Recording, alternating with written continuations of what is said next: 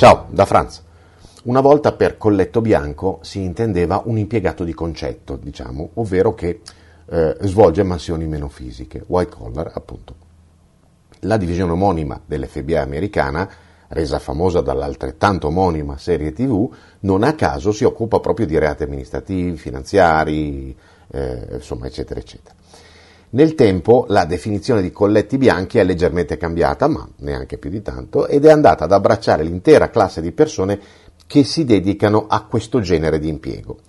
Oggi la guerra sul pianeta si combatte su molti fronti, non solo quello armato, anzi la guerra più diffusa in Occidente è proprio quella in cui le armi non sono quelle comunemente intese come tali, quanto quelle legate alla parola, all'informazione, all'opinione, in modo particolare all'opinione pubblica.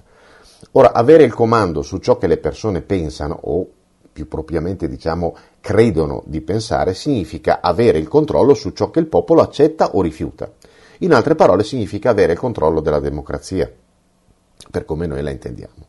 E questo ci porta a parlare del fenomeno di cui molti parlano oggi e che viene conosciuto sotto il termine anglofono di fake news, anche se sarebbe davvero meglio chiamarlo con il suo nome italiano, cioè notizie false, o meglio ancora disinformazione.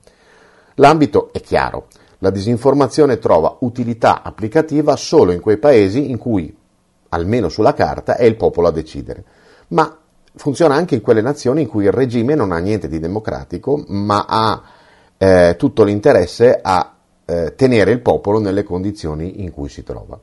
Ora, questo chiarisce l'ambito, quello che abbiamo detto finora, ma veniamo alla modalità, la modalità della disinformazione.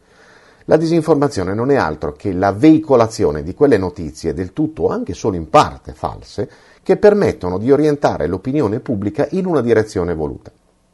Però questo può avvenire solo per due motivi fondamentali. Uno, perché le persone sono superficiali, o due, e o, perché sono a caccia di emozioni intense, ma soprattutto emozioni negative.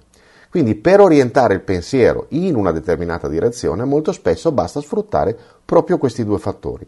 Se pubblico una notizia abbastanza negativa, molto pochi la verificheranno, mentre la maggioranza si lascerà trasportare in direzione del bersaglio.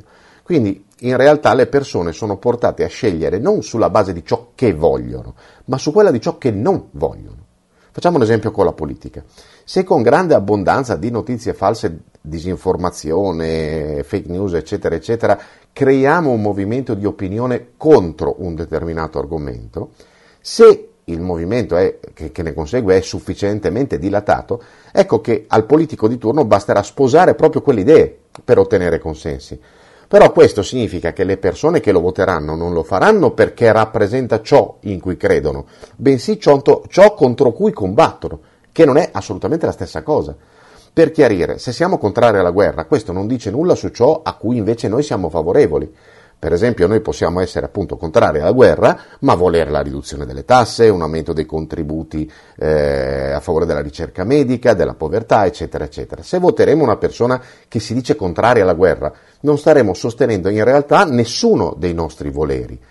Ed è proprio su questo che si basa l'efficacia della disinformazione, sul far puntare il risultato del nostro voto, nel caso politico, contro ciò a cui siamo contrari e non verso ciò a cui siamo favorevoli con il risultato che il potere non andrà nelle mani di chi ama le stesse cose che amiamo noi, ma solo odia ciò che odiamo noi. E, come dice il maestro Yoda, odio, paura, rancore, rabbia, il lato oscuro essi sono. Ci si vede in giro. Ciao Yoda, ci vediamo dopo. Scusate. Benvenuti su Franz Blog, canale video e podcast.